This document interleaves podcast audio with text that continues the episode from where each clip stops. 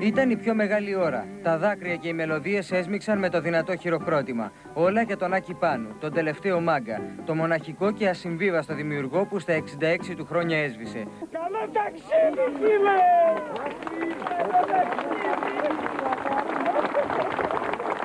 Όπως ήταν Στερνό αντίο με πόνο βαθύ και υπό τους ήχους αγαπημένων τραγουδιών του που πάνε το απόγευμα στον Άκη Πάνου. Με δάκρυα αποχαιρέτησαν το μεγάλο μουσικό συνθέτη, η σύζυγος του Άννα και βέβαια η κόρη του, η Ελευθερία.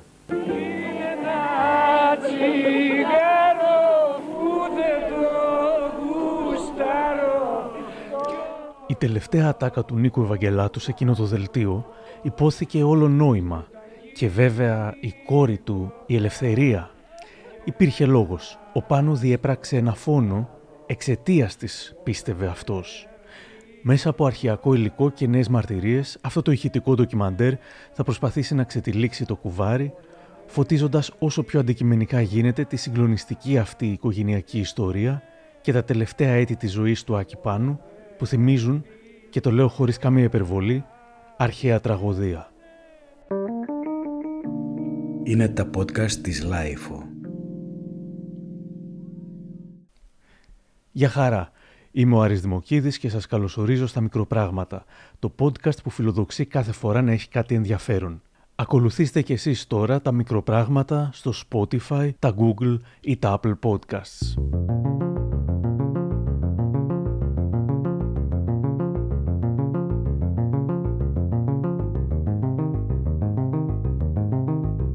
Ο Αθανάσιος Δημήτριος Πάνου γεννιέται στην Αθήνα στις 15 Δεκεμβρίου του 1933, το τρίτο από τα έξι παιδιά της οικογένειας. Ο πατέρας του εργάζεται ως διαχειριστής της Βασιλικής Φρουράς. Στην κατοχή, ο μικρός Σάκης προσπαθεί να επιβιώσει πουλώντας τσιγάρα και κάνοντας διάφορες δουλειές, ενώ παράλληλα μοιείται από το μεγαλύτερο αδερφό του, Ευάγγελο, στον κόσμο της μουσικής και των οργάνων. Από 9 ετών ξεκινά να παίζει μαντολίνο και κιθάρα, στα 14 κάνει την πρώτη του επαγγελματική εμφάνιση σε ταβέρνα στο Κουκάκι. Ο πρώτος στίχος του, λέει ο ποιητής Γιώργος Χρονάς, το πρώτο τραγούδι του πρέπει να μπαίνει μέσα του όταν ο αδελφός του, Βαγγέλης, 20 χρονών, πέφτει νεκρός από τραμ, αφήνοντας έναν νεογέννητο ορφανό. Αυτό είναι κάτι που σημάδεψε τον Πάνου, που γίνεται με τα χρόνια ένας αυθεντικός λαϊκός φιλόσοφος. Χωρίς να τελειώσει σχολείο, μορφώνεται μόνος του. Αυτοδίδακτος και στη μουσική, δεν πήγε ποτέ σε οδείο. Και ως τεχνίτης. Φτιάχνει όργανα, στολίζει με τρόπο πρωτοποριακό τα μπουζούκια που κατασκευάζει. Παίζει σε μαγαζιά για χρόνια, βγάζει πολλά λεφτά, μέχρι που ένας τραυματισμός στο χέρι τον αναγκάζει να σταματήσει. Τότε ξυπνά μέσα του ω τυχουργό και ω συνθέτης. Γράφει σπουδαία τραγούδια, κάνει σημαντικές συνεργασίες. Είναι όμως η περίπλοκη προσωπική ζωή του και το σκληρό, απαρχαιωμένο μοιάζει σήμερα, σύστημα αξιών του που παραλίγο να επισκιάσουν την προσφορά του στο ελληνικό τραγούδι. Παραλίγο. Α τα πάρουμε από την αρχή. Ο Πάνου ήταν αυστηρών αρχών, σε ό,τι όμως αφορούσε στους άλλους, την κόρη του, τις γυναίκες του. Η ηθική ειδική του, μου λέει άτομο που τον γνώρισε καλά τη δεκαετία του 70, ήταν πάντα κομμένη και ραμμένη στα μέτρα του και άλλαζε ανάλογα με το τι τον συνέφερε. Δεν ήταν πιστός σε καμία από τις γυναίκες του, αλλά απαιτούσε να είναι αυτές. Δεν δεχόταν η κόρη του να πάρει κάποιον που βρισκόταν σε διάσταση, αλλά ο ίδιος είχε μπερδέψει τους γάμους του με σαφώς χειρότερους τρόπους. Η αυστηρότητα και η αίσθηση προνομίου ότι στο σπίτι είναι ο απόλυτος άρχοντας προήλθε ενδεχομένως από τη συμπεριφορά που είχε ο δικός του πατέρας, επίσης παλαιών αρχών και αυστηρός. Μιλούσαν στον πληθυντικό στο σπίτι, πράγμα που συνέχισε και αυτός με τα παιδιά του. Για το χαρακτήρα του θα πει αργότερα ο τραγουδιστής Λάμπρος Καρελάς. Ο Άκης ήταν, ο, κατά την ταπεινή μου άποψη, ο πιο, ο πιο αυταρχικός δημοκρατικός άνθρωπος που μπορεί να υπάρχει. Το 1954 παντρεύεται με τον έρωτα της ζωής του, τη Δήμητρα, που μέχρι το τέλος κράτησε το επώνυμο Πάνου. Στο δικαστήριο που θα τον καταδίκαζε πάνω από μισό αιώνα αργότερα, λέει κατά τη διάρκεια της απολογίας του. Είχα γνωρίσει μια κοπέλα, συνάψαμε σχέση μαζί, αυτό το καλοκαίρι του 1950. Και φεύγω από το σπίτι του πατέρα μου, μένω στο σπίτι το δικό τους και γίνομαι οικογενειάρχης στα 17 μου χρόνια και παίρνω μια οικογένεια. Είναι, Είναι η κυρία Δήμητρα Πάνου. Η κυρία Δήμητρα Πάνου. Η Δήμητρα. Μάλιστα, πρώτη σύζυγός μου. Και παντρευθήκαμε στις 20 Οκτωβρίου του 1954. Δηλαδή είσαστε τότε. Τέσσερα χρόνια περίπου μαζί. Μετά- Ήμουνα 21 ετών. 21. Γιατί δεν είχα πάει καν στο στρατιώτης πριν. Στο διάστημα αυτό που είχαμε σχέσεις, η Δήμητρα είχε μείνει σε ενδιαφέρουσα. Και επειδή δεν είχαμε παντρευτεί, κάποιοι συγγενείς της, εν αγνία μου, την πήρανε και την πήγανε και τη ανέκδοση. Εν αγνία σα. Εν αγνία μου. Και της βγάλανε ένα παιδί από μέσα της που ήταν 5,5 μηνών. Εγώ φυσικά έμαθα ότι είχαν κάνει έκδοση, δεν ήξερα τι συνέβη. Προσπαθήσαμε να κάνουμε παιδιά. Δεν τα καταφέραμε. Την αγαπάει πολύ, όμως η Δήμητρα δεν μπορεί να το προσφέρει παιδιά. Επιπλέον, το 1976 αρρωσταίνει ολική νεφρική ανεπάρκεια. Στο νοσοκομείο που νοσηλεύεται η Δήμητρα, ο Άκης γνωρίζει την Άννα Μπακυριτζή, με την οποία θα αποκτήσει τέσσερα παιδιά, χωρίς όμως να πάρει διαζύγιο από τη Δήμητρα. Η Ελευθερία γεννήθηκε το 78, ο Στέφανος το 82 και η δίδυμη Αθανάσιος Δημήτριος και Ευάγγελος το 84. Χρόνια αργότερα, μιλώντας στην Έλληνα Κατρίτσι, η Άννα Μπακυρτζή θα αποκάλυπτε ότι η κόρη τους σε ελευθερία γεννήθηκε με εξώδικο. Εκείνος ήθελε πάντα μια μεγάλη οικογένεια. Δεν μπορούσε να του την προσφέρει ούτως ή άλλως εκ των πραγμάτων. Η Δήμητρα ήταν κάτι το οποίο του προσφέρατε εσείς. Έπρεπε. Εγώ δεν ήθελα να του προσφέρω η οικογένεια του Άγγι. Να σας πω την αλήθεια, η ελευθερία γεννήθηκε με εξώδικο. Δηλαδή; Ε, απλά είχα μείνει έγκυος και είχα κανονίσει να πάω να κάνω μια επέμβαση. Δεν ήθελα να κάνω παιδιά. Και ο Άκης ε, μου έστειλε μία εξώδικο σε μένα και μία στο γιατρό μου και κάπως έτσι ξεκίνησε. Δεν είχαμε πει ότι θα κάνουμε οικογένεια, θα μείνουμε μαζί, θα κάνουμε... Πότε σας το είπε ή δεν σας το είπε ποτέ; Ποτέ. Το ένα έφερε το άλλο, απλώς ναι, και... ναι, ναι, κάπως έτσι. Και βρεθήκατε ξαφνικά με τέσσερα παιδιά. Ναι. Τα δύο χρόνια που μεσολάβησαν από την αρρώστια της κυρίας Πάνου, εγώ φοβόμουν και να την αγγίξω, θα έλεγε στην απολογία του του 98 απολογία που κατέγραψε τότε στα νέα η Σίλα Αλεξίου με σειρά διαφωτιστικών ρεπορτάζ. Όταν λοιπόν έμεινε η Άννα έγκυος, επειδή εγώ φοβόμουν τις εκτρώσεις, καθώς η Δήμητρα από έκτρωση που τη έκαναν οι συγγενείς της εν αγνία μου δεν μπόρεσε να κάνει παιδί, της είπα να το κρατήσει. Η Δήμητρα το ήξερε. Ο πρόεδρος του δικαστηρίου τον ρωτά, γιατί δεν ζητήσατε τότε στη Δήμητρα να χωρίσετε; Δεν το σκέφτηκα καν, γιατί η Δήμητρα χωρίς το όνομα πάνω θα πέθανε, γιατί ήταν σε πολύ κακή κατάσταση. Έτσι, ο Άκης και η Άννα νοικιάζουν ένα σπίτι κοντά στη Δήμητρα, στο σπίτι της οποίας εξακολουθούσε να υπάρχει ο χώρος εργασίας του. Στη γειτονιά όμως ο κόσμος αποκαλεί και τις δύο γυναίκες κυρία Πάνου. Αυτό με ενοχλούσε, θα πει ο Άκης Πάνου. Επίσης με ενοχλούσε που έπρεπε να αναγνωρίσω τα φυσικά μου παιδιά αφού ήταν εκτός γάμου. Μίλησα σήμερα με τον ποιητή και εκδότη Γιώργο Χρονά που κυκλοφόρησε την ανθολογία του Άκη Πάνου στις εκδόσεις «Οδός Πανός» και έκανε παρέα μαζί του. Θυμάται. Άκης πάνω ήταν Αθηναίος στο σπίτι της Αθήνας γιατί είχε ένα σπίτι στην Ξάνθη με τέσσερα παιδιά και η Άννα ήταν η σύζυγός του εκεί. Στην Αθήνα ήταν η πρώτη σύζυγός του η Δήμητρα.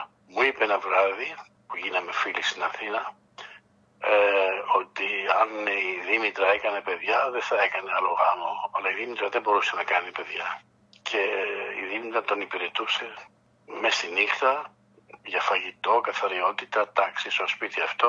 Ερχόντουσαν οι τραγουδιστές της Αθήνας, είχα δει αρκετά πρόσωπα.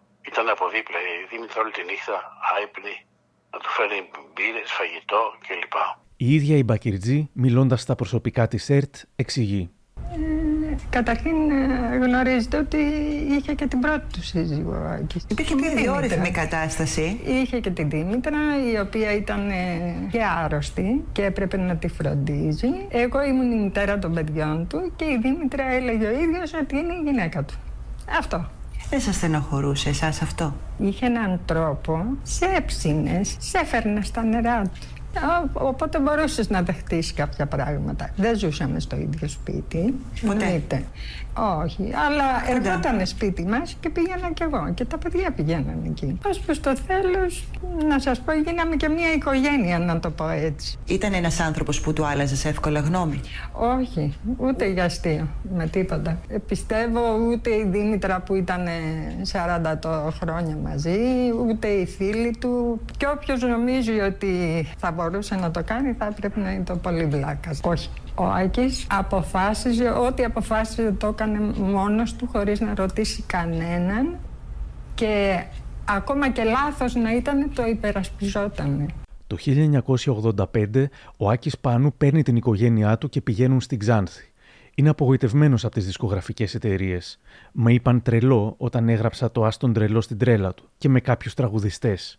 Ο Νταράλας, έτσι τον ξέρω εγώ από παιδάκι, έγινε βεντέτα του χείριστου είδους. Η κάμερα του 3 στον αέρα της ΕΡΤ καταφέρνει να τον εντοπίσει στην Ξάνθη. Η Μαρία Χούκλη προλογίζει τη συνέντευξη στην οποία έχοντας στο πλάι του την κόρη του Ελευθερία, ο Πάνου λέει Ο Άκης Πάνου όπως λέει ο ίδιος, ορίζει τον εαυτό του, ζει και λειτουργεί έξω από σχήματα, ονειρεύεται έναν διαφορετικό κόσμο, είναι ευαίσθητος αλλά συχνά δύσκολος, αυστηρός και απόλυτος με τους ανθρώπους. Η μόνη δουλειά που ξέρω είναι το να κάνω αυτό που αντιλαμβάνομαι ότι πιστεύουν οι άλλοι ότι δεν μπορώ να κάνω. Μάλιστα. Έτσι. Ναι. Ξεκινάω, σου λέω πάλι από την αρχή. Ξεκινάω πάλι από την αρχή και αλίμονος σε εκείνους που πιστεύουν ότι έχουν να αντιμετωπίσουν τον υπάλληλο που μετατίθεται ή τον ομάρχη που τον εξηλώνουν ή τον έτσι. Εγώ είμαι ε, ελεύθερος σκοπευτής. Ήρθα εδώ πέρα, συγγνώμη, ήρθα εδώ πέρα να φάω τα λεφτά που συγκέντρωσα όσα χρόνια δούλεψα. Ήρθα εδώ πέρα να μεγαλώσω τέσσερα παιδιά που έχω. Αυτό που ζω είναι το σήμερα. Και ζω ένα σήμερα με πάρα πολλά ενδιαφέροντα. Είμαι γεμάτος από τα νύχια μέχρι την κορφή. Και έχω, τα, περι- έχω την πολυτέλεια δηλαδή να κάνω αυτό που μου αρέσει. Το 1993 έχει πάρει διαζύγιο από τη Δήμητρα χωρίς να έχει χωρίσει ποτέ όμως μαζί της και παντρεύεται τελικά την Άννα Μπακυρτζή. 20 χρόνια γιατί περιμένατε; Ε, γιατί θέλαμε να μεγαλώσουμε τα παιδιά μας. Είχαμε άλλη δουλειά. μου έλεγε ο πατέρας μου, ας πούμε, ο παππούς μου έλεγε τον πατέρα μου ότι και καλά δεν είμαι στο γάμο του πατέρα σου. Δεν είμαι τίποτα. Να βλέπεις το γάμο του πατέρα σου. Μου έλεγε ο παππούς μου να βλέπεις το γάμο της μάνας σου. Και λέω, κοίτα τι έχασα. Και λέω, μην το χάσουν και τα παιδιά μου. Άσε να μεγαλώσουν. Μετά το γάμο όμως, τουλάχιστον σύμφωνα με τον ίδιο, αρχίζουν τα προβλήματα στη σχέση τους.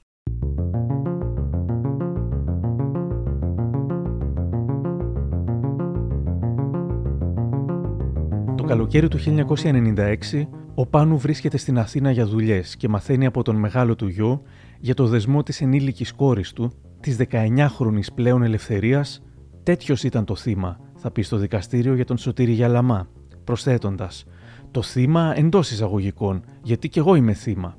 Η Ελευθερία είχε ψώνιο να γίνει τραγουδίστρια. Εγώ της έλεγα ότι δεν κάνει. Πίστευε λοιπόν ότι επειδή αυτός ήταν σερβιτόρος, δηλαδή μπράβος, γιατί αλλιώς δεν σε παίρνουν τα μαγαζιά μόνο για να αλλάζεις το τασάκι, θα έβρισκε και αυτή η ευκαιρία να γίνει τραγουδίστρια. Από τότε, όπως είπε, τον ενοχλούσε η γυναίκα του Άννα, λέγοντάς του συνέχεια για την ελευθερία. Άσε με ήσυχο με την κόρη σου, της έλεγα. Θεωρούσα υπεύθυνη την Άννα. Επειδή έλειπα, διαλύθηκε το σπίτι. Σε λίγες μέρες, ο Άκης Πάνου μαθαίνει ότι η ελευθερία εξαφανίστηκε. Εγώ έχω πιστέψει ότι είναι κάπου σκοτωμένη, αλλιώς θα έπαιρνα ένα τηλέφωνο. Τα κανάλια το έμαθαν από την Ξάνθη και μου ήρθαν στην Αθήνα, λέει. Σε εκείνη την εξαιρετικά σπάνια εμφάνισή του στην τηλεόραση, ο Πάνου, ταραγμένος μέσα στο σπίτι του, φορώντας τις πιτζάμες του, λέει «Απευθύνομαι σε όποιον έχει κάνει κακό στο παιδί μου, θα τον σκοτώσω». Η κόρη μου πήγε και έκανε την εκπομπή της στο κανάλι Εγνατία της Ξάνθης πριν από 10 μέρες και είναι η τελευταία στη φορά που έδωσε ε, σημεία ζωής.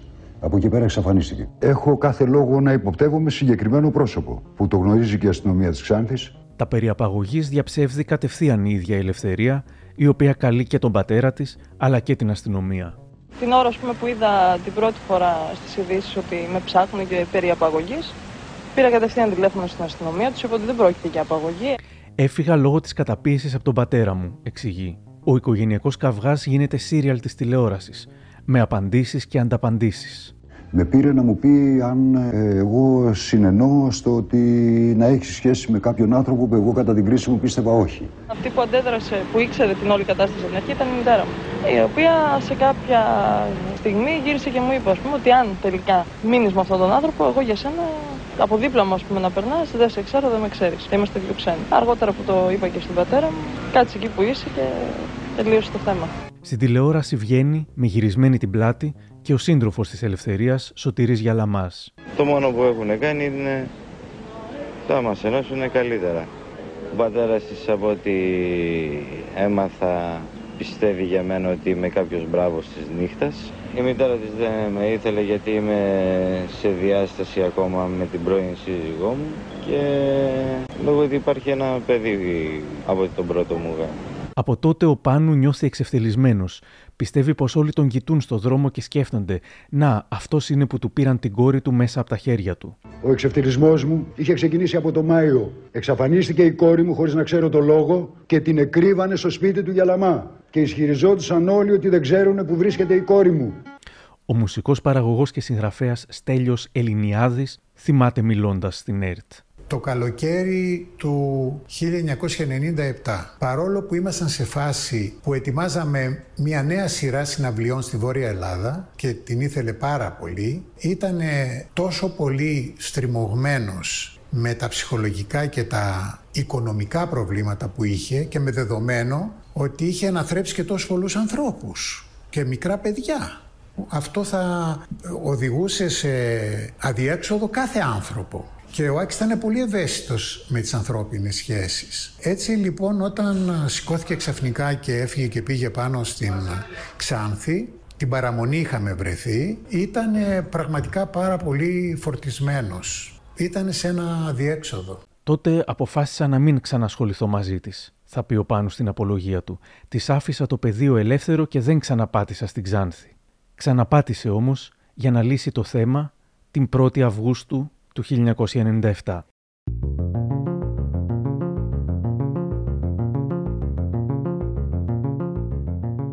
Η κόρη του, που χωρίς να το γνωρίζει ούτε η ίδια ακόμη, είναι έγκυος με το παιδί του Γιαλαμά, επιχειρεί να τα ξαναβρει με τον πατέρα της και να πάρει την ευχή του. Σε μια προσπάθεια να κάνουν τους δύο άντρες να μιλήσουν ήρεμα και να τα βρουν, η γυναίκα και η κόρη του κανονίζουν συνάντηση με το Γιαλαμά στο σπίτι τους. Ο Γιαλαμάς δέχεται και πηγαίνει στο σπίτι. Ο Πάνου παθαίνει αμόκ όταν τον βλέπει εκεί. Έχει ένα γεμάτο πιστόλι στο σπίτι. Το προτείνει στον Γιαλαμά. Ο Γιαλαμάς αναστατώνεται και σηκώνεται να φύγει πριν γίνει κανένα κακό. Η Ελευθερία θέλει να πάει με τον σύντροφό της. Διευκρινίζουν στον Πάνου πώς θα παντρευτούν. Αυτό το ακούγεται απέσιο και στρέφει το πιστόλι προς το Γιαλαμά που ήδη φεύγει. Πυροβολεί δύο φορές τις σκάλες. Ο Γιαλαμάς γυρίζει να δει και τότε ο Πάνου τον πυροβολεί στο πρόσωπο. Ο 29χρονο άντρας πεθαίνει μπροστά στα μάτια των μελών της οικογένειας Πάνου, μεταξύ των οποίων ήταν και ο 15χρονος τότε γιος του Στέφανος. Η Ελευθερία, έγκυος με το παιδί του Γιαλαμά, έχει χάσει το σύντροφό της από το χέρι του πατέρα της, μπροστά στα μάτια της. Είδα δύο ανθρώπους που λάτρευαν να σκοτώνουν ο ένας τον άλλο.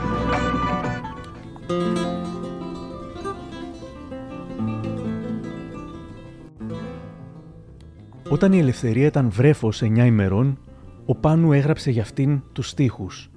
Πώς να μαντέψω, πώς πρέπει να βαδίσεις, πώς να σου μάθω, πώς πρέπει να κοιτάς. Δεν έχω ζήσει στον κόσμο που θα ζήσεις, δεν περπατούσα εκεί που θα πατάς.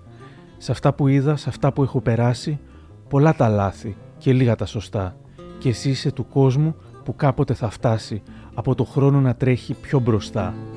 Πώς θα είναι αλήθεια ο κόσμος ο δικός σου η φαντασία δεν φτάνει να το δω. Εδώ τελειώνει για μένα το ταξίδι. Ενώ για σένα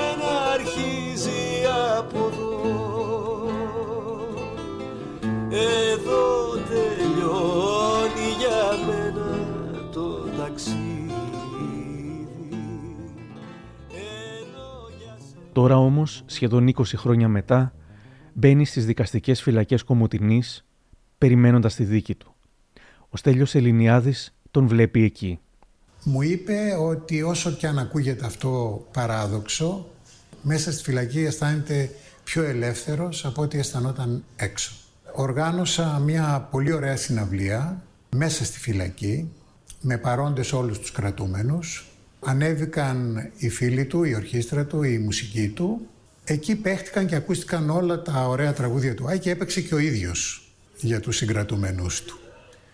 Δεν είχε μείνει αδρανής στη φυλακή και τραγούδια έγραφε, έγραφε στίχους. Κάποια στιγμή του δόθηκε η άδεια και είχε και μια ε, γραφομηχανή και είχε και ένα όργανο και ασχολήθηκε πολύ και με το στήσιμο της βιβλιοθήκης της φυλακής. Τα τραγούδια που γράφει στη φυλακή χάνονται. Τα παίρνει τελικά η αδερφή του. Σώζονται μόνο κάποιοι στίχοι που είπε ο ίδιος στον Φώτη Απέργη και ακούστηκαν στο δεύτερο πρόγραμμα το 2020. Πρόκειται για ένα σπουδαίο ντοκουμέντο. Εγώ αυτό που με ενδιαφέρει να έχω το υλικό έτοιμο, να ξέρω εγώ τι κάνω. Να είμαι έτοιμος, να βρούμε τον κατάλληλο τραγουδιστή που δυστυχώς είναι ένας και τον έχουμε. Ε, βέβαια, ποιος. Ποιος καταλαβαίνει αυτό που γράψα εγώ τώρα, ποιος θα τα καταλάβει να τα πει; Λούλης. Λέω ρίξτε με μάγια φυλακή. Ελεύθερος να λιώσω. Από την έξω φυλακή για πάντα να γλιτώσω. Φωνάξτε δεσμοφύλακε να κλείσουν την πόρτα, να φάμε το πιλάφι μας, να πιούμε και τα χόρτα. Άσε που δεν έχει χόρτα να πιούμε εδώ που τα λέμε. Να έχουμε στέγη σίγουρη και εμάς από το κράτος. Γεμάτο το στομάχι μας, ο κουμπαρά γεμάτος. Ρίξτε χρόνια 20 σόβια και βάλε, γιατί στην έξω φυλακή θα έχω κακό φινάλι. Απάνω ζάρια παίζουν 5-6-7 τερβίσια, άλλοι στα λεύρη πέσανε και άλλοι στα χασίσια. Και εγώ μέσα στην τούφα μου συνέχεια αραγμένος να ψάχνω πώς μου έλαχε και βρέθηκα μπλεγμένος. Και εδώ λέω πολύ χαρμάνα μόρτι μου, και ας λένε πω υπάρχει. Μπορεί σε άλλη φυλακή, μα εδώ δεν μου έχει λάχει. Πολύ; Πολύ χαρμάνα μάνα ναι. μόρτι μου. Και ας λένε πω υπάρχει. Μπορεί σε άλλη φυλακή, μα εδώ δεν μου έχει λάχει. Για πες για την κόρη σου, έχεις γράψει κανένα; Να που λες εδώ πέρα για την κόρη μου, να σου λέω, όταν ξυπνήσεις τελικά ελευθερία, βρες το κουράγιο και έλα πάλι να με βρεις. Διακοιμάσει έχει κάθε, κάθε, κάθε ιστορία. Μην φανταστείς πω είναι αργά και δεν μπορείς. Όταν συνέλθεις τελικά ελευθερία και δεις αυτά που δεν κατάφερες να δεις, έλα να βρούμε τι πρέπει τιμωρία. Ποιος είναι θύμα και ποιος είναι ανεδή. Όταν το πάθος που συστόρωσε τη σκέψη με τον καιρό, καιρό διαλυθεί σιγά σιγά, όταν θα δεις πως την ψυχή σου, καλυστέ, σου καλυστέψει, δείξε μετάνια και ποτέ δεν είναι αργά. Παρότι ο ίδιος δεν μετανόησε ποτέ, περίμενε από την κόρη του να μετανοήσει. Εν τω μεταξύ, στέλνει την οικογένειά του στην Κρήτη, όπου ζουν μέχρι και σήμερα. Θυμάται ο γιος του Ευάγγελος. Θεώρησε ότι ήταν ο σωστότερος τρόπος... Να απομακρυνθείτε. Ναι, για να προφυλάξει τα παιδιά του και την οικογένειά του. Για μας ήταν αρκετά δύσκολο, διότι πλέον ήμασταν σόκλειστοι εγώ και ο αδελφός μου, μέναμε στα Χανιά, ε, έπρεπε να βρισκόμαστε και στο σχολείο, έπρεπε να επιβιώσουμε κιόλας, διότι ήμασταν μόνοι μας, δεν είχαμε κανένα πόρο. Ο Πάνου τελικά πηγαίνει για πρώτη φορά στη ζωή του σε δικαστήριο και όπως τονίζει μάλιστα, άοπλος. Επήγα άοπλος, χωρίς στοιχεία, επήγα με σεβασμό στο νεκρό, ήταν και η πρώτη φορά που πάταγα το πόδι μου σε αίθουσα δικαστηρίου. Είχατε ιδιαίτερη αδυναμία στην κόρη σας στην ελευθερία, τον ρωτά ο πρόεδρος, ενώ άλλοτε είχε περιγράψει τη γέννησή της ως την πιο ευτυχισμένη στιγμή της ζωής του, τώρα ψύχρεμος απαντά. Δεν θα το έλεγα έτσι.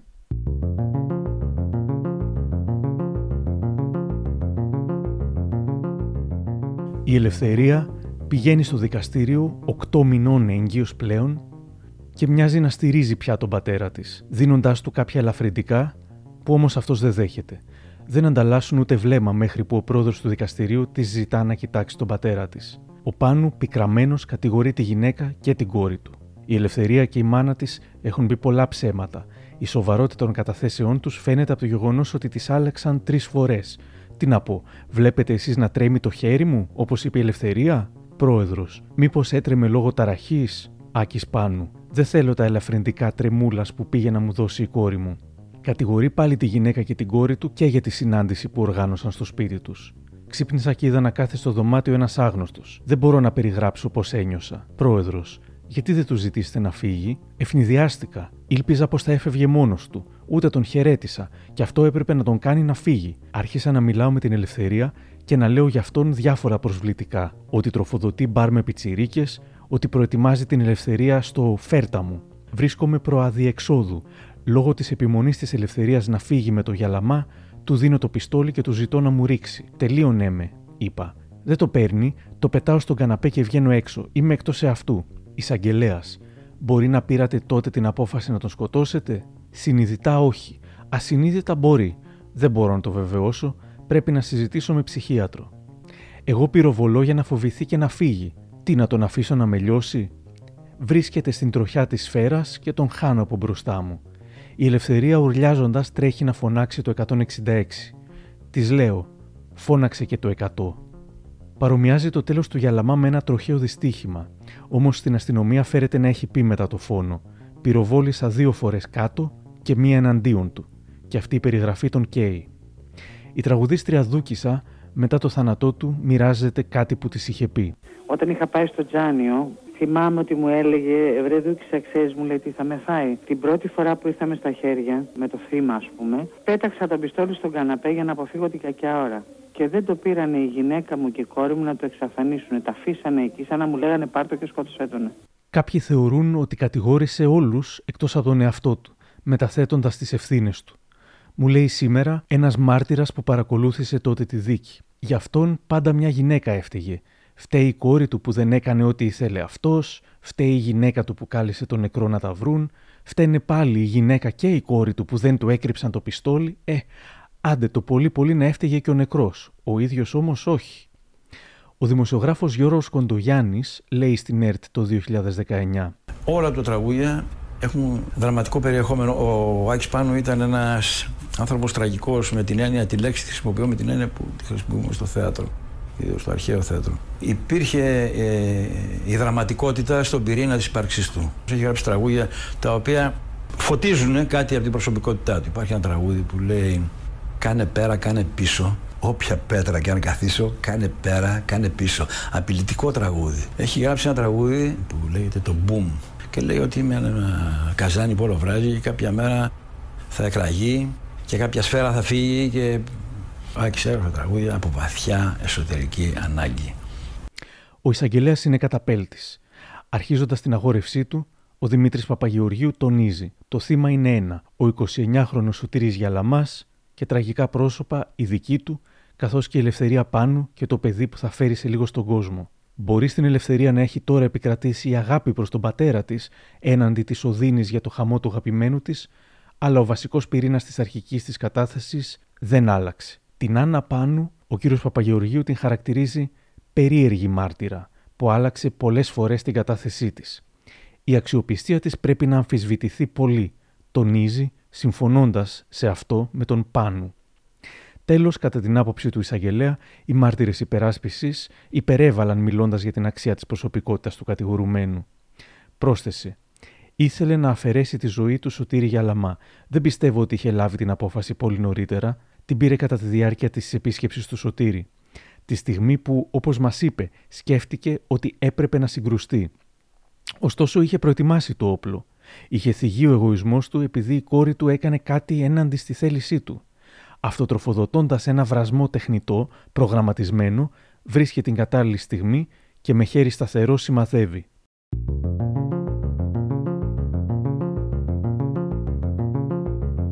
Ο εισαγγελέας δεν προτείνει κανένα ελαφρυντικό. Δεν αρκεί ένα λευκό ποινικό μητρό, λέει. Ο κύριος Πάνου από σύμπτωση δεν έχει βεβαρημένο ποινικό μητρό. Με το όπλο που κατήχε παράνομα τόσα χρόνια θα μπορούσε να είχε καταδικαστεί. Υπήρξαν πολλές και εύλογες αντιδράσεις νομικών για την απόρριψη του ελαφρυντικού, θα γράψει η Σίλια Αλεξίου. Θα μπορούσε να είχε συλληφθεί στο παρελθόν, ναι, αλλά δεν συνελήφθη και δεν δικάστηκε. Κάθε κατηγορούμενος δικαιούται μια φορά στη ζωή του να κάνει χρήση του πρώτερου έντιμου βίου του, τονίζει τότε ο δικηγόρος του Άκη Πάνου, ο Αλέξανδρος Κατσαντώνης. Αρκετοί στηρίζουν τον Πάνου. Όχι όλοι με στέρεα επιχειρήματα. Κάποιοι λένε ότι η σφαίρα εξωστρακίστηκε ή πως φταίει το θύμα που ενώ έφευγε στράφηκε πίσω μετά τους πρώτους πυροβολισμούς και τρόμαξε τον Πάνου. Μερικοί μιλούν για έγκλημα τιμής. Άτομο που παρακολούθησε τη δίκη μου λέει: Ο Άκης Πάνου απατούσε, έκανε ό,τι ήθελε, αλλά μια ενήλικη κοπέλα να κάνει σχέση με αυτόν που αγαπά. Όχι βέβαια, έγκλημα τιμής. Ακόμα και ο Πάνος Όμπολο θα επιχειρήσει δεκαετίες μετά να παρουσιάσει το πράγμα ελαφρώς πιο light από ό,τι ήταν κάνοντας λάθος και για την ηλικία του Γιαλαμά και για την ιδιότητά του, δεν ήταν αραβωνιαστικός της ελευθερίας, αλλά κυρίως για την υποτιθέμενη μετάνοια του Πάνου. Ο Άκης είχε ήδη συλληφθεί, ήταν στο αστυνομικό τμήμα, σε κακή κατάσταση τον είδα εκεί πέρα καταβεβλημένος. Σκότωσε τον 28χρονο αραβωνιαστικό της κόρης του. Βέβαια είχε μετανιώσει για αυτό που είχε γίνει τότε, γιατί δεν είναι μικρό πράγμα να αφαιρέσεις τη ζωή ενός άλλου και ο Άκης Πάνου ήταν ένας άνθρωπος με οικογενειακές αρχές. Η φράση «είχε οικογενειακές αρχές» δεν ταιριάζει στον αναρχικό και αντισυμβατικό Πάνου και επίσης αν αυτές ήταν οικογενειακές αρχές με πόσες γυναίκες θα ήταν ταυτόχρονα και πόσους ενδυνάμει γαμπρούς του θα σκότωνε αν δεν τις είχε; Από την άλλη, σημαντικοί άνθρωποι, χωρίς να τον αθωώνουν απαραίτητα, επιχείρησαν να βρουν τους λόγους που έφτασε στο φωνικό. Φίλοι του, όπως ο Μανώλης Ρασούλη. Τον προσβάλανε μέσα στο σπίτι του. Αυτός το είχε, ας πούμε, το αμερικάνικο, το αμερικάνικο μοντέλο τάξη. Που άμα μπει κάποιος ληστής στο σπίτι, παίρνεις ένα τηγάνι και του βαράζει μία να πούμε να αφήνεις σέκο. Δηλαδή και ο νόμος την προστατεύει. Ο Αντώνης Καφετζόπουλος. Ήταν αυτονόητο ότι όταν συνέβη το κακό, διότι περί κακού επρόκειτο, δεν θα πω τα κλασικά ή κακιά ώρα κτλ. Αλλά αυτό ήταν ένα κακό. Ήταν κάτι που εγώ βαθύτατα πιστεύω ότι δεν προσχεδίασε ο Άκης Πάνου, δεν είναι δολοφόνος, δεν υπήρξε δόλος σε αυτό το φόνο, υπήρξε φόνος. Και η Ελένη Βιτάλη. στην οργή του έγινε φωνιάς και ποτέ δόλοφόνος. Δεν είχε δόλο. Φωνιάς, ναι, αλλά όχι δόλοφόνος. Ο Πάνου δεν μετανόησε ποτέ επειδή όπως είπε δεν εννόησε. Ο συνήγορός του Αλέξανδρος Κατσαντώνης λέει Εάν ο Άκης ο Πάνου είχε προφέρει στο δικαστήριο τη λέξη συγγνώμη δεν θα είχε καταδικαστεί σε ισόπερα. Δεν έβγαινε και τίποτα. Ήταν προχωρημένος ο καρκίνος πια. Δεν το ξέρω όμως. Λένε μετανοώ αυτοί που εννοήσαν. Εγώ δεν εννοήσα ότι σκότωσα τον Γιαλαμά. Εγώ πυροβόλησα να φοβηθεί να φύγει. Ανέβηκε τη σκάλα και την έφαγε. Πώς θέλετε να το καταλάβετε δηλαδή; Μπορείτε, θέλετε να το καταλάβετε ή δεν θέλετε; Δεν εννοήσα εγώ ότι σκότωσα κανέναν για να πω μετά τη λέξη μετανοώ, τη λέξη. Εγώ έχω χάσει τον ύπνο μου εδώ και 1,5 χρόνο. Αυτοί κοιμώνται ότι τον ύπνο του δικαίου. Ο πρόεδρος κοιτάζει στα μάτια των Πάνου, έστω και την τελευταία στιγμή και σχεδόν τον πιέζει να δείξει σημάδια μεταμέλειας, ώστε να του δοθεί αυτό το ελαφρυντικό και να σπάσουν τα ισόβια. Έχετε να προσθέσετε κάτι, τον ρωτά. Όχι, τίποτε.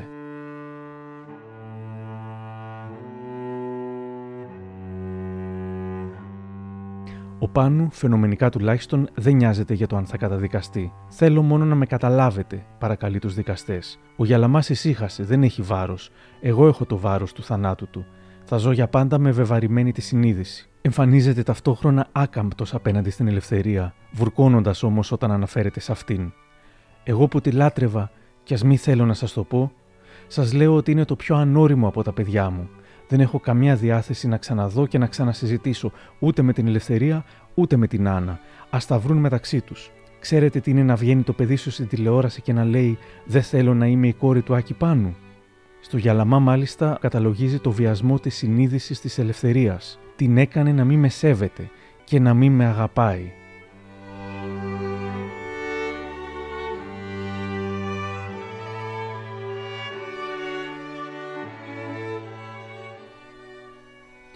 Η ανακοίνωση της απόφασης.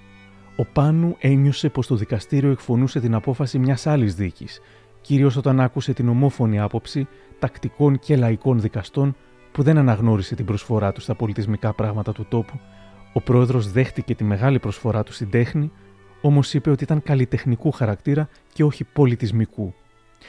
Ο γιος του Πάνου, Ευάγγελος, μιλώντας στην ΕΡΤ το 19, θυμάται. Αυτό που τον πείραξε και στη δίκη και στην απόφαση και σε οτιδήποτε η ακούστηκε. Η οποία ήταν ισόβια, για το ναι, φόνο. Ναι, ήταν ότι δεν του αναγνωρίστηκε ο πρώτερος έντιμος βίος και η πολιτιστική και πολιτισμική προσφορά στον τόπο. Αυτό νομίζω τον πείραξε περισσότερο απ' όλα.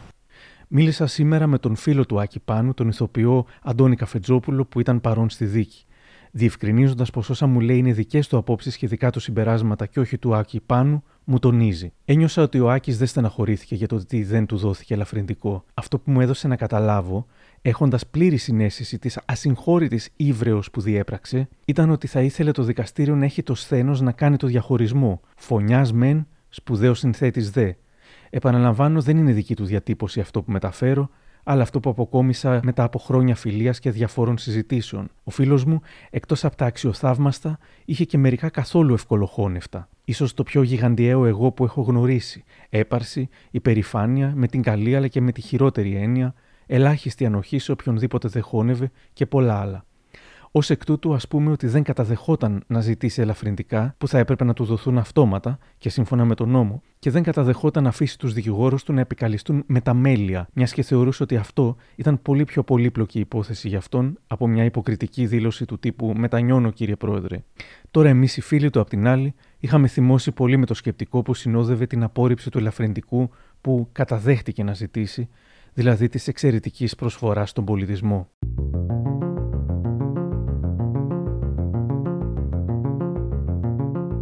Η Σόβια, λοιπόν. Θα με εμπνεύσουν να γράψω καλύτερα τραγούδια, έλεγε πριν φτάσει αυτή η στιγμή. Δεν είναι πορωμένος εγκληματίας ο κατηγορούμενος, τονίζει ο πρόεδρο του δικαστηρίου εκφωνώντας την απόφαση, γι' αυτό και δεν θα μπορούσε ποτέ να χτυπήσει πισόπλατα. Αν μαθευόταν στον κύκλο του ότι ο Άκης Πάνου πυροβόλησε το υποψήφιο θύμα του στην πλάτη, θα ήταν καλύτερα γι' αυτό να αυτοκτονήσει. Ένα μηδίαμα ικανοποίησης διαγράφεται στο κάτωχρο πρόσωπο του Άκη Πάνου, δείχνει να του αρκεί αυτή η αναγνώριση της μαγιάς από ένα δικαστήριο τόσο άτεγκτο και σ' αποτελεί αυτή η περικοπή του σκεπτικού της απόφασης την εισαγωγή που οδηγεί στην καταδίκη του. Μόνο οι δύο ένορκοι, οι τραπεζικοί υπάλληλοι Δήμητρα Πούλιου και Βελισαρίδης, είχαν την άποψη πως ο Άκης Πάνου πυροβόλησε το θύμα υποκράτου έντασης και πανικού. Η πλειοψηφία των δικαστών θεώρησε πως ο κατηγορούμενος έφτασε εκείνο το πρωί στην Ξάνθη με μοναδικό στόχο να καθαρίσει το ζήτημα της φυγής της ελευθερίας, για την οποία θεωρούσε υπεύθυνο τον Γιαλαμά. Την ένταση τη δημιούργησε ο ίδιος, λέει η απόφαση. Είπε στην ελευθερία: Εντάξει, ρε μάγκα, θα πάω φυλακή, μόλις είδε το σωτήρι νεκρό, άρα είχε επίγνωση του τι κάνει. Το ότι πρότεινε στο Γιαλαμά το όπλο το έκανε για να τον δοκιμάσει. Αν το έπαιρνε, ο Πάνου θα είχε επιχείρημα έναντι της κόρης του. Να ποιος είναι, θα της έλεγε. Το σχέδιο, σύμφωνα πάντα με την απόφαση, θέλει τον κατηγορούμενο να προσπαθεί να διώξει από το σπίτι του ταπεινωμένο τον άντρα που είχε ξεμιαλίσει την κόρη του, ώστε να τον κάνει να πέσει χαμηλά στα μάτια της ελευθερίας. Πίστευε ότι έτσι αυτή θα τον εγκατέλειπε και θα γύριζε πίσω στο σπίτι της. Πυροβόλησε μια φορά πάνω από το κεφάλι του για να προκαλέσει τη βίαιη αντίδρασή του, προκειμένου, αυτοτροφοδοτώντας ένα κλίμα έντασης, να διευκολυνθεί στη συνέχεια. Την απόφαση να εξοντώσει φυσικά τον Γιαλαμά την πήρε ο Άκης Πάνου πάντοτε σύμφωνα με το σκεπτικό της απόφασης, όταν διαπίστωσε πως έχασε το παιχνίδι. Είχε σκεφτεί πως αν χρειαζόταν, αν δεν επιτύχαναν οι μέθοδοι της ταπείνωσης, έναν άγκη θα έκανε και αυτό, θα πυροβολούσε να τελειώνει. Και μόλις κατάλαβε ότι ο Γιαλαμάς έφευγε μένα από το σπίτι, αλλά και ότι η ελευθερία θα τον ακολουθούσε, πυροβόλησε προς τα κάτω, βαδίζοντας πίσω από το θύμα του. Όταν γύρισε ο Γιαλαμάς προς το μέρος του, ανύψωσε το χέρι σε ήρεμη ψυχική κατάσταση και πυροβόλησε, σε κέριο σημείο, στο πρόσωπο, με σκοπό να το επιφέρει τον θάνατο. Ο ίδιος ο Άκης Πάνου δεν είπε τίποτα μετά την ανάγνωση της απόφασης. Συγκινημένοι φίλοι του του έδιναν κουράγιο και αυτός χαμογελούσε με δυσκολία. Η Άννα Πάνου έφυγε διακριτικά, ενώ η οκτώ μηνών έγκυος ελευθερία δεν είχε ξαναεμφανιστεί στο δικαστήριο από τη μέρα της κατάθεσής της. Οι συγγενείς του θύματος, στους οποίους το δικαστήριο επιδίκασε και χρηματική ικανοποίηση, αποχώρησαν από την αίθουσα ήσυχα, χωρίς δηλώσεις και ζητοκραυγές, στάση που τήρησαν σε όλη τη διάρκεια της επταήμερης διαδικασίας. Χρόνια μετά, ο κατήγορος του Άκη Πάνου, ο δικηγόρος Βασίλης Καπερνάρεος, μιλώντας στη μηχανή του χρόνου, θα ισχυριζόταν, κάτι που δεν επιβεβαιώθηκε ή υπονοήθηκε από στοιχεία στη δίκη, ότι η οικογένεια Πάνου απέκρυψε πτυχές της αλήθειας και συγκεκριμένα. Και πήρε το πιστόλι η πρώην σύζυγός του και δοκίμασε να σκοτώσει το Σωτήρι Γιαλαμά η πρώην σύζυγός του. Δύο φορές προσπάθησε να τον χτυπήσει με το πιστόλι, να τον πυροβολήσει, αλλά δεν ήξερε να απασφαλίσει. Δεν σας κρύβω, αντί μνημοσύνου προς τον Γιαλαμά κυρίως, αλλά και προς τον Άκη Πάνου τώρα πια, ότι είχα κάνει αίτηση για το επεκτατικό της κατηγορίας και στη σύζυγό του. Αλλά μου το αρνήθηκαν αυτό και είναι εύλογο, διότι έπρεπε κάποιος να μείνει με τα τέσσερα παιδιά, ουσιαστικά τα τρία ανήλικα. Λίγο μετά την καταδίκη του πατέρα της, η ελευθερία γεννάει το εγγονάκι του και τα πάθη μοιάζουν να έχουν καταλαγιάσει, τουλάχιστον από την πλευρά της. Νιώθω άσχημα απέναντι στον πατέρα μου, που είχε δίκιο και δεν τον άκουσα. Ο Πάνου οδηγείται στη δικαστική φυλακή Κορυδαλού. Μέσα από το κελί δίνει μερικές συνεντεύξεις. Μέχρι σήμερα κατάφερα να έχω τον εαυτό μου, δηλαδή μέσα από τον ψυχικό μου κόσμο λευκό, και αυτός ο ψυχικός κόσμος έχει καταρρεύσει. Έχω την τίναξα τη ζωή μου στον αέρα Τσάμπα και Βερεσέ. Τσάμπα και Βερεσέ. Ενώ έχω κάνει τόσες υποχωρήσεις, μια, μια ζωή υποχωρήσεις κάνω. Για να μην συγκρουστώ με άνθρωπο. Έδωσα την αγάπη μου όλους τους άλλους, στον κόσμο, όπου θέλετε και δεν κράτησα τίποτα για τον εαυτό μου. Καταστράφηκα και σαν άνθρωπος και σαν καλλιτέχνης και σαν οικογενειάρχης. Ο Πάνου έχει καρκίνο. Η κατάσταση της υγείας του επιδεινώνεται. Αρχίζει να μπαινοβγαίνει στα νοσοκομεία. Μια μέρα οι αστυνομικοί του κάνουν ένα ανέλπιστο δώρο, χωρίς να ενημερώσουν τους ανώτερούς τους μετά το νοσοκομείο και πριν την επιστροφή στη φυλακή, τον πηγαίνουν στα κλεφτά σε ένα ταβερνάκι που συχνάζει ο παλιός φίλος και συνεργάτης του, ο Στέλιος Καζαντζίδης, και του κάνουν έκπληξη. Τρώνε, πίνουν και γλεντούν μαζί Πάνου και Καζαντζίδης, λίγο πριν φύγουν και οι δύο από τη ζωή. Εκεί ο Πάνου φέρεται να φεύγει από την υπερασπιστική γραμμή, πως επρόκειτο για ατύχημα, Θυμάται στη μηχανή του χρόνου ο φίλος του Στέλιου Καζαντζίδη, Κώστας Καταμπάς. Μιλήσανε για το γεγονός το οποίο τον είχε φέρει στη φυλακή τον ε, Άκη τον Πάνου. Μας έδωσε να καταλάβουμε ότι δεν ήταν μετανιωμένος για αυτό που έκανε. Του έλεγε λοιπόν του Στέλιου, Εγώ άντρας γεννήθηκα και άντρας θα πεθάνω. Αυτό που έκανα το σκέφτηκα πολύ καλά. Η υγεία του χειροτερεύει κι άλλο. Στις 19 Απριλίου του 1999, το πρώτο τριμελές πλημελιουδικείο Πειραιά διατάζει μικρή αναστολή της ποινής του για λόγους υγείας. Δεν υπάρχει όμως γιατριά. Το 2000 ο Χρονάς τον επισκέπτεται στο νοσοκομείο. Ζητούσε να με δει. Πήγα να τον δω στο Τζάνιο νοσοκομείο, αντικραχενικό του Πειραιά. Είχε αστυνομικό απ' έξω από την πόρτα. Και ο αστυνομικός ανέφερε το όνομά μου και μπήκα δίπλα του. Και μόλις μπήκα, μου είπε: Δεν μπορώ να σου μιλήσω. μου κάνανε ένεση, του κάνανε μορφίνες για να μην πονάει και μου είπε τη φράση την ιστορική που έχει πολλές εξηγήσεις, την έκανα λαχείο. Όπως θέλετε το εξηγείτε αυτό. Όταν ήταν σε διάφορα νοσοκομεία της Αθήνας μου ζητούσε βιβλία του για να χαρίζει στους γιατρούς και νοσοκόμους να βλέπουν το, τα τυπωμένα ποίηματά του, τα τραγούδια του. Ήταν, αυτό που έκανε ήταν να σορτεί με τα τραγούδια του, τους στίχους του, τη βιοθεωρία της ζωής του. Γι' αυτό και μου είπε τη φοβερή αυτή φράση την έκανα λαχείο, η οποία έχει πολλές εξηγήσεις. Τώρα είμαι εδώ, θα πεθάνω, δεν είμαι στη φυλακή, ε, εάν δεν πεθάνω πιθανό να μου δώσουν να ζήσω στο σπίτι μου και να πεθάνω στο σπίτι μου. Όλα, υπάρχουν πολλές εξηγήσεις. Είναι μια αρχαία φράση που θα την μπορούσε να τη γράψει ο Σοφοκλής. Ανάγεται στο πρόχριστο πάντως αυτή η φράση. Ο Πάνου φεύγει από τη ζωή στις 7 Απριλίου του 2000. Στο θολωμένο μου μυαλό η καρδιά που δεν συμβιβάστηκε ποτέ σταμάτησε να χτυπά στις 3 το πρωί στο Ευγενίδιο Θεραπευτήριο. Εκεί που μεταφέρθηκε στις 2 Φεβρουαρίου από το σπίτι της αδελφής του. Οι τελευταίες ώρες για τον Άκη Πάνου δύσκολες, βασανιστικές. Η λίμωξη του αναπνευστικού από την οποία προσβλήθηκε του έκοβε την ανάσα. Ήξερε ότι το τέλος πλησίαζε, όμως δεν το φοβόταν. Όπως μας είπε χαρακτηριστικά ένας φίλος του που ήταν μαζί του μέχρι την τελευταία στιγμή. Έλεγε ότι εγώ τον ε, χάρο θα τον αντιμετωπίσω μέχρι την τελευταία στιγμή φίλοι και συνεργάτες κάνουν δηλώσεις. Μαθαίνοντας το νέο, η Μοσχολιού τραγουδά συγκινημένη. Θα ήθελα να το αφιερώσω ένα ρεφρέν από αυτά που έχω πει εγώ. Κλαίω την ώρα του γυρισμού Κλαίω την ώρα του σπαραγμού Κλαίω για την ώρα που δεν θα έχω πια Ψυχή να σου πω σ' αγαπώ ο Μανώλης Ρασούλης γράφει ένα τραγούδι τότε και το διαβάζει στην εκπομπή του Σταύρου Θεοδωράκη στο Μέγκα λίγο μετά το θάνατο του φίλου του. Καβάλα πάνε στην εκκλησιά, καβάλα τον δικάζουν. Και λόγω μιας κακιάς στιγμής η Σόβια τον βάζουν. Και στον Άδη πέφτει σύρμα πως θα έρθει η πρώτη φίρμα. Άκης πάνω, άκης κάτω, τρεις και το λουρί της μάνας. Είναι η ζωή Μαντά Μορτάνς και ο χάρος Μαλαγάνας. Όμως να η παρέα και παντοτινή και ωραία. Ήρθε η Δήμητρα και ο Σπύρος, η Μίνα, ο Δούκας, η Κική. Τα παιδιά μαζί και η Άννα, ο Πανάγος και ο Σάβας, Ιδού ο Στέλιος και ο Αντώνης και ο Μαστροκατζαντώνης. Λέει ο Άκης το τραγούδι και εσύ πατάς το φλούδι. Σαν το παιδάκι γέλασε, μωρέ που σε εξεγέλασε. Και με τη γόπα που κρατά το επόμενο ανά. Καβάλα πάνε στην εκκλησιά, καβάλα τον δικάζουν και επειδή παρενοχλεί στο φέρετο το βάζουν. Άκης πάνω, Άκης κάτω, τρεις και το λουρί της μάνας, γύρω του οι φάλτοι τραγουδούν, το τραγούδι της Ροκάνας. Δεν λέμε τίποτα. Η αδερφή του Πάνου έχει κρατήσει την υπόλοιπη οικογένειά του σε απόσταση και μετά από τον θάνατο της Δήμητρας, της πρώτης γυναίκας του Πάνου, ένα χρόνο μετά από αυτόν, έρχεται στην κατοχή της και το αρχείο του, οι στίχοι που έγραψε στην φυλακή, τα όργανά του, οι πίνακές του. Θα τα κρατήσει κρυφά. Τα παιδιά του μαθαίνουν το θάνατο του πατέρα τους από την τηλεόραση. Οι συγγενείς πηγαίνουν στην κηδεία διασπασμένοι. Σε συνέντευξή τους στη LiFO και το Γιώργο Χρονά το 2008, ο γιος του Πάνου, Δημήτριος Αθανάσιος, θυμάται. Στην κηδεία του μας φώναζε η αδερφή του. Να η συμμορία των πέντε, λέει ο Χρονάς. Ε, η κηδεία είναι κάτι φοβερό. Και η αδελφή του δεν ήθελε να συναντήσει καθόλου την οικογένεια του Άκη Πάνου. Τη θεωρούσε υπεύθυνη για ό,τι είχε γίνει.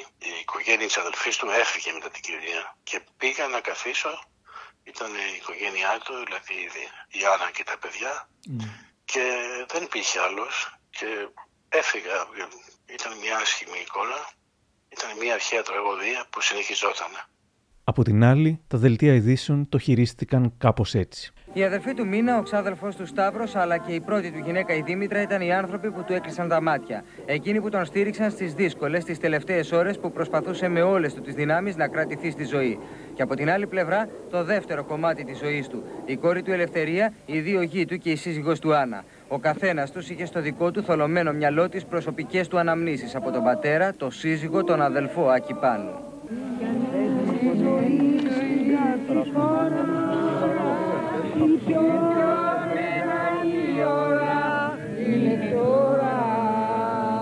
Οι μελωδίες του ακορντεόν πάνω από τον τάφο κάνουν τα μάτια να δακρύσουν. Η πολυαγαπημένη κόρη του Ελευθερία, η μουσα του όπως την αποκαλούσε, κάθεται λίγο πιο πίσω. Ο φίλος του τραγουδιστή, Πόλης Κερμανίδης, δεν μπορεί να συγκρατήσει τα δάκρυά του. Μιλά στον Ακυπάνου σαν να τον έχει μπροστά του. Ρε μπακα! Γιάννη. Θα έρθω σύντομα ρε μπακα! Να δεις ότι θα έρθω.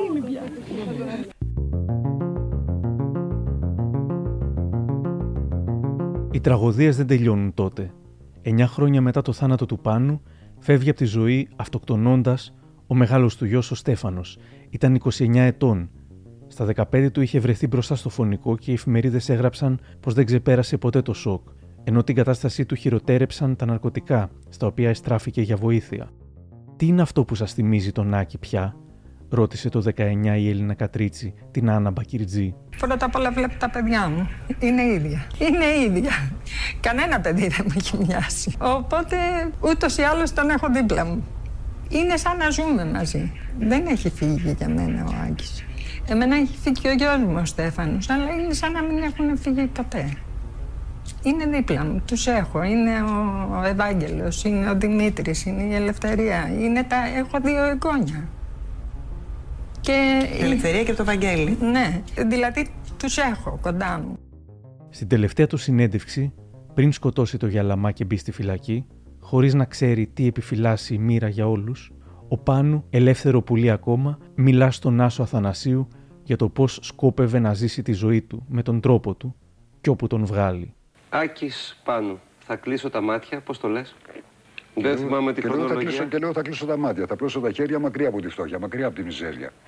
Θα πάρω τη στράτα και εγώ τη μεγάλη. Θα κλείσω τα μάτια για όπου με βγάλει, αυτό λέω. Κλείνεις σήμερα τα μάτια, Άκη Πάνου. Και σε τι; Έχω κλείσει τα μάτια μου στα πάντα και πορεύομαι έτσι όπως σου λέω. Έχω πάρει τη στράτα δική μου εγώ. Μπορεί να μην είναι μεγάλη, μπορεί να είναι άλλη στράτα. Να είναι ένα μονοπάτι που πάει στον κάμπο που χτίζω στο σπίτι μου τώρα. 7 χιλιόμετρα έξω από την Ξάνθη. Βεβαίως. Πάντοτε έξω από τις πόλεις και τώρα μπορεί να μου τη δώσει και να πάω για το βουνό.